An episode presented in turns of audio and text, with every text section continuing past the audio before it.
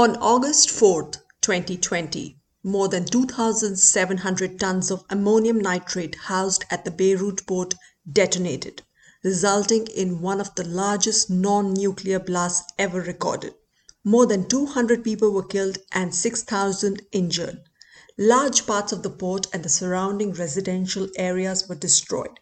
But even before the explosion, Lebanon was in a state of crisis where an estimated 1 million people live below the poverty line. Prior to the blast, food prices had surged by 190% and clothing prices by 172% between May 2019 and 2020. Lebanon for us is it's a beautiful country, um, so much to offer, great food. You know, uh, we have some of the best nature beautiful beaches, great community support, and kind of a social fabric, family support.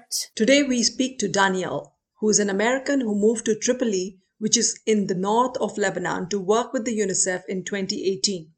Her husband is a Lebanese and she understands the situation on the ground closely and she would be talking to us about the current crisis and also her work as a social entrepreneur running Lebanon Digital, which brings remote jobs to Lebanese who have been hit by the crisis. She hails from my alma mater, National University of Singapore, and holds a master's in public policy.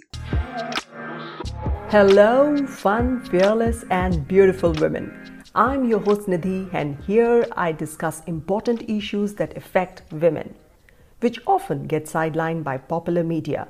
Why do mothers who contribute up to 39% of GDP go unnoticed by policymakers and society. How has COVID negatively affected the work life balance of working women? How have female leaders such as Jacinda Ardern and Angela Merkel managed to sail their countries through the current crisis? And why I chose to keep my grey hair natural.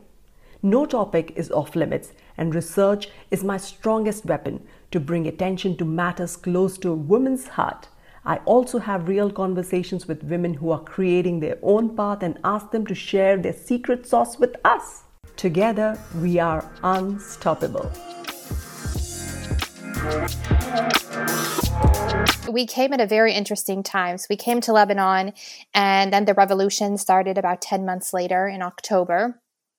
Um, so it was a very volatile time in Lebanon. And this is kind of when I mean, there's always been major socioeconomic problems in the country, but that's really when they started becoming major issues and you could really see the effect on the ground. The massive countrywide protest, or the revolution that Danielle mentioned, started off because of a proposed tax on WhatsApp phone calls. The economy then downward spiraled as the banking system collapsed. Lebanese banks had been promising exorbitant interest rates to big depositors from the interest earned on the money they had lent out to the government. The banking system was running on a giant Ponzi scheme. But as you can imagine, this game was not sustainable. And when banks started imposing controls on withdrawals, the banking system came crumbling down like a house of cards. Since then, the Lebanese lira has devalued rapidly and inflation has soared to 120%, and the economy is predicted to shrink by 25% this year. Uh, Lebanese have always really dealt with a failed state, uh, highly corrupt government, uh, weak infrastructure. So we don't have electricity 24 7. People rely on expensive generators, um, you know, poor road system, really so many issues. And um, I think people got really fed up. And actually, the tipping point was in October. Um, the government announced they were going to tax WhatsApp and here we had always suffered from the most expensive phone calls or telecommunications in the Middle East. So WhatsApp of naturally was a common, you know, communication tool for Lebanese. And that really hit them like they're going to tax WhatsApp. What's next? And, and they're not getting anything for these taxes. Let's be clear. If when the government's taxing, it's not like in the US where I say, I get a free, you know, free education for my children or nice roads or etc. That doesn't exist here. So people went out on the street. And for four to five months, there were roadblocks and protests. Quite honestly, very little change. I mean, the political leaders are still the same, the systems are still the same. Um, and that's when the, um, the economic crisis kind of hit. Uh, probably would have happened anyways, honestly, but that was kind of the breaking point. uh, there was there's been massive inflation. I mean, after Venezuela, we're the second country suffering from inflation. I think we've even surpassed Zimbabwe. Um, all of because of kind of a Ponzi scheme where banks were offering high interest rates, lending money to the government who was most likely stealing this money. Um, and then the government, of course, can't pay the banks back. And then they can't pay Lebanese citizens. So most Lebanese cannot withdraw very much money from the banks now. Uh, salaries have stayed the same, if not been reduced by 40 to 50%, but the cost in local currency of everyday products, bread, rice, gas, everything has quadrupled at least. Um, people already suffered a bit from unemployment during the revolution because the main kind of means of voicing and expressing themselves was through roadblocks. And so a lot of people weren't able to reach work, and a lot of small businesses shut down. And that only worsened during uh, and is worsening today because of the pandemic. So we see now something like 50% of the Lebanese population is um, is estimated to be under the poverty line. So even middle class citizens were really pushed under the poverty line. Um, of course, we host a very large refugee population, Palestinians that have been here decades, and then Syrians. In the area I live, specifically a lot of Syrian refugees because we're not far from the border. Um, so that just puts, you know, greater pressure on the on the economic and social system here, and also those refugees are are suffering just like the Lebanese citizens. Um, so that's that's where really we're today. We have no significant change in government. Uh, just a couple days ago, they announced they were going to um, stop subsidies on wheat, on gas, and so now we're expecting, you know, prices of bread, which is a staple food here, to go up even higher. Uh, so there's been now kind of a reflare in protests because people are just they're just fed up and they lack hope, quite frankly. Huge issue of brain drain as well.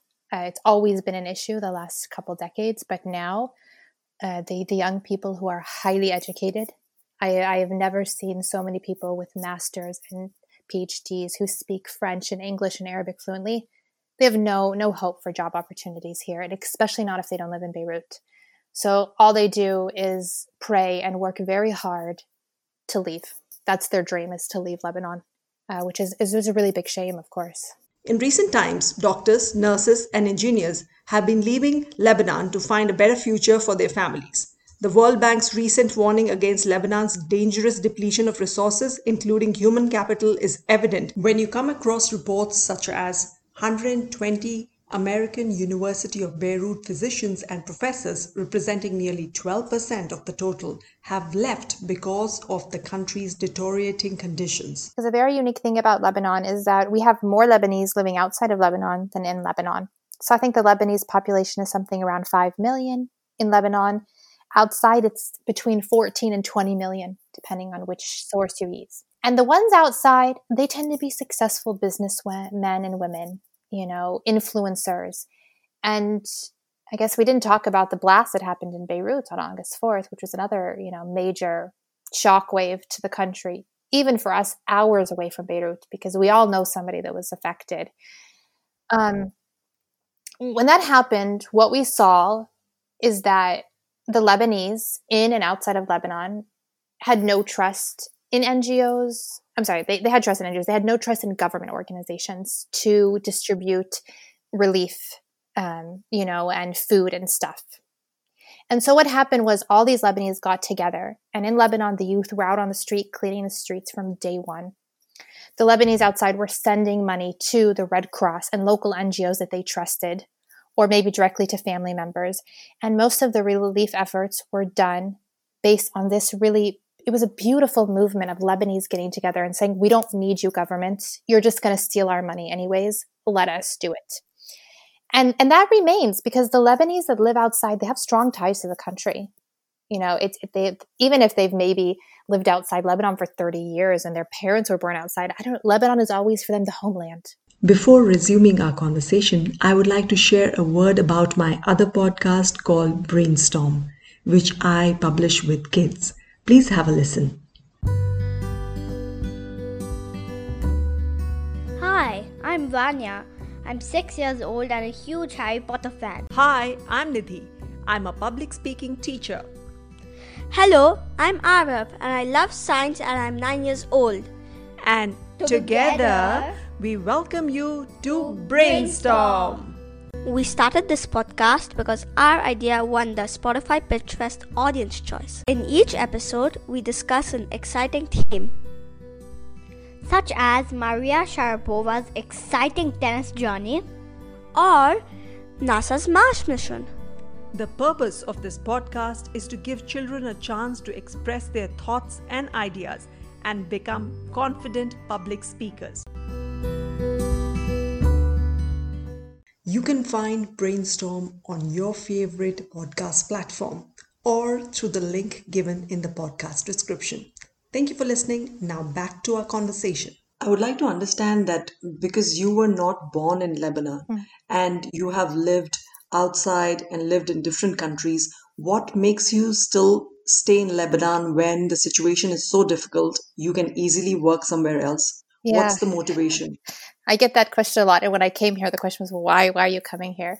Um, look, you know, Lebanon, Lebanon is it's a great country. It's um, aside from all the problems that we deal with on a daily basis, uh, we have some of the best nature, beautiful beaches, amazing food, um, great community support, and kind of a social fabric, family support.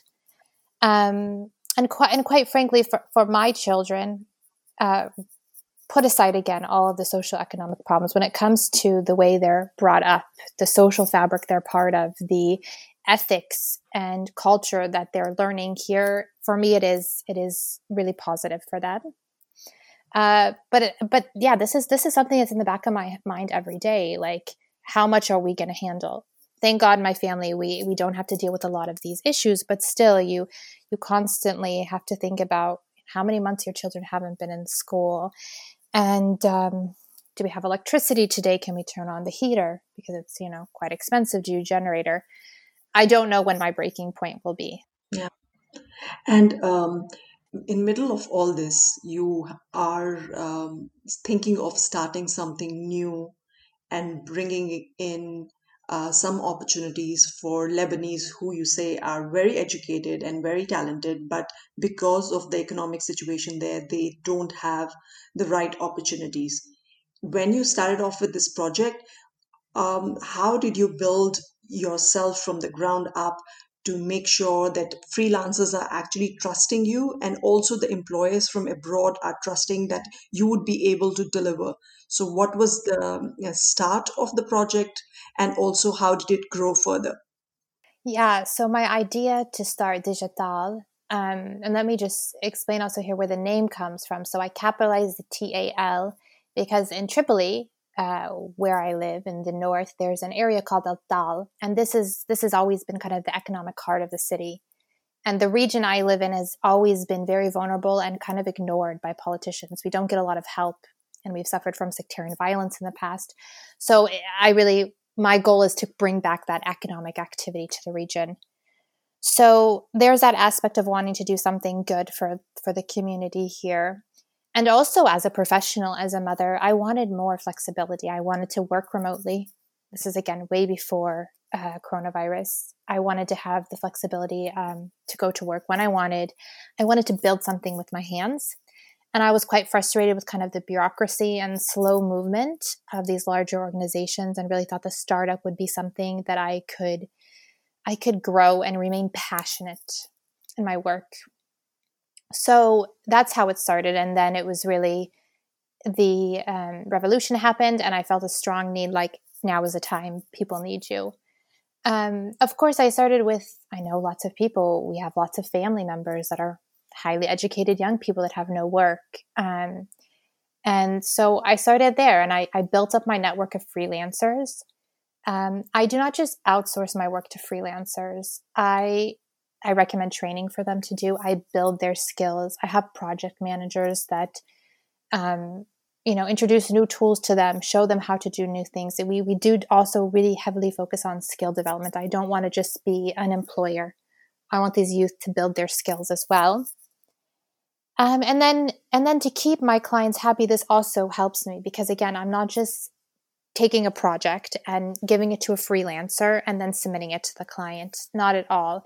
We have an entire team that's working on it with a project manager, um, myself. There's a quality assurance aspect and everything so that I make sure what my clients gets is is what they need, is what they're expecting.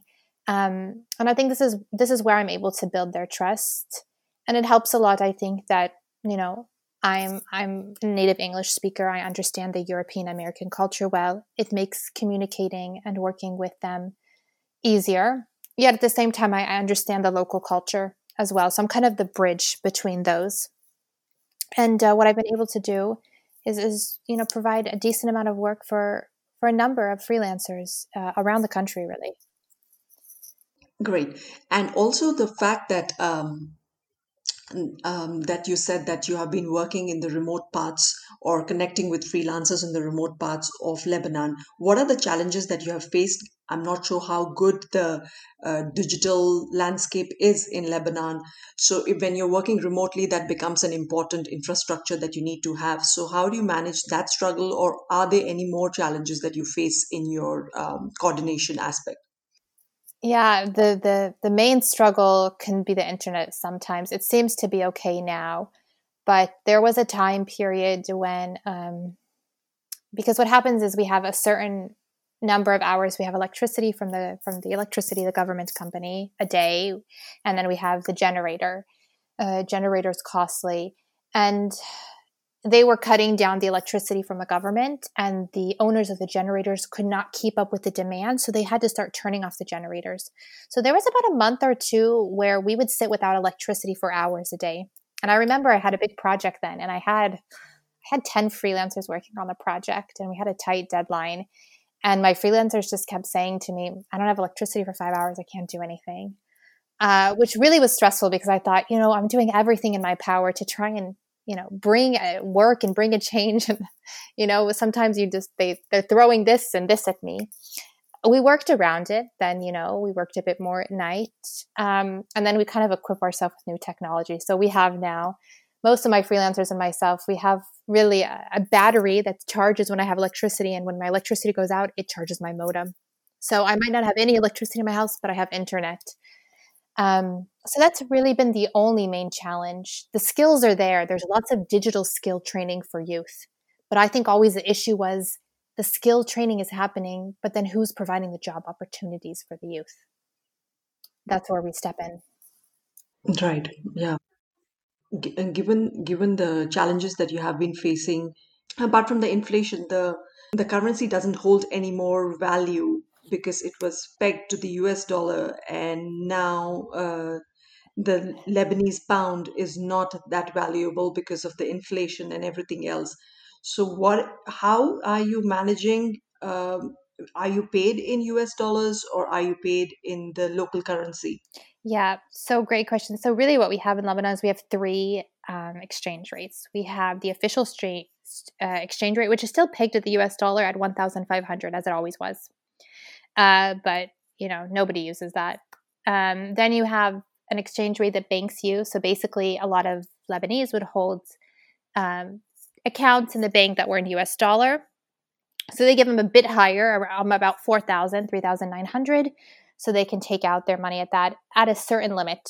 And then there's the black market rate, which is really what shops are going by when they price their goods, etc. Because you know there's a lot of items that are imported, so they're having to pay uh, the distributors in, in US dollars. And so they have to use the black market currency. That's much higher, between seven and 8,000. So from 1,500 to seven to 8,000 is where we're at. Uh, luckily for digital is yes all of our work is done in, in us dollars so that's how i can pay my freelancers higher wages than they would get with with other companies or jobs in lebanon because basically i'm bringing in what we call fresh usd yeah. But it's also at the like we're at whatever the banking system wants to do is what we have to do. And when the crisis first happened, the banks closed for I think a month or two and nobody was allowed to withdraw their money. and then they started putting capital controls. You can only withdraw X amount of dollars. It was first if you had a dollar account, so much. And then it was you're not allowed to withdraw in US dollars anymore. You could only withdraw in Lebanese lira at this exchange rate. Every day we're smacked on with new when you withdraw money, it costs you five dollars each time you want to withdraw, but you could only withdraw a certain amount each time and then a certain amount for the whole month. And every time this would happen, I would say, banks can't do this. How can they do this? But they do mm-hmm. time and time again. So we we don't even know what the future holds for the banking system. And I think anybody that has money in the banks in Lebanon would question whether that they will ever see that money again. Yeah, yeah. It's um, so it is not just the Beirut blast, but also the banking crisis. And uh, because of the banking crisis, you have the unemployment, the political situation, which is unstable there. So it's a very uh, volatile and challenging time for Lebanon in in in general, right? And and that's what makes uh, makes your project even more meaningful, as I said earlier. And um, from the freelancers that have been working with you, do you have a specific story to share where um, where the work you brought them was meaningful, or maybe it brought them hope in times when uh, hope is scarce? Yeah, definitely. Um, I have one freelancer who is um, she's Palestinian actually. Um, she lives in a refugee camp here in, in North Lebanon, and actually um, she was posting on some Facebook group that she desperately needed work, um, something about her skills. So I told her, send me your CV. We'll see what we can do. And then I found out that um, her house, there had been a fire in her house. She lost many of her belongings. Her husband and her had been working prior to coming to Lebanon in the Gulf, I think in the Emirates. And they moved here. And so they were really at a, at a bad point, you know, young children, very hard to provide. And um, it's not as easy for non Lebanese to get work. I mean, it's not easy for anybody to get work, quite frankly. But mm-hmm. you know, there always mm-hmm. remains the you're a citizen, you're not a citizen of the country. Um, and then she's a woman, she's a mother. So can she really leave her house and go to an eight to five job, even without the pandemic? It's not that easy. You know, we have family responsibilities, and it's still a traditional society where the woman takes a big role in the house. So um, yeah, I've been able to give her about three to four projects until now. Um, she's at home, she's doing them. Uh, her children are around her. I often hear her children in the background, which is great when we're on the phone or she's sending me messages. Uh, so she's able to make a decent a decent living. Uh, quite honestly, better than she would make going to that nine to five job. She doesn't need to leave her house. She can do it when she wants, when her kids are sleeping, yeah. or whatever, whenever she wants. And uh, I, I really saw that it kind of gave her kind of a sense of hope back in her life. That's true. Well, thank you for sharing the story of the um, the Palestinian woman who has been working with you, because uh, I'm sure there would be a lot other freelancers who would be reaching out to you and probably find meaningful works through your platform. And what would be your message for uh, women who are wanting to break away from the monotony of nine to five and probably want to jump in um, to start their own passion project or get on with their own business, what uh, one advice would you give them? Uh, I say just do it. Just do it. If you have a, if you have a job, maybe you know keep your job so you have some you know safety net. It'll be exhaust, exhausting in the first time. The hardest thing for me was just jumping in and doing it. I had the business model created. I had done, you know, the market validation studies and I knew what I was going to do. And then I was so afraid, like, you know, how do you get that first client and how do you just do it? And that's when the revolution happened. And I said, I just got to do this. So it's, it's just do it. Believe in yourself. Trust yourself.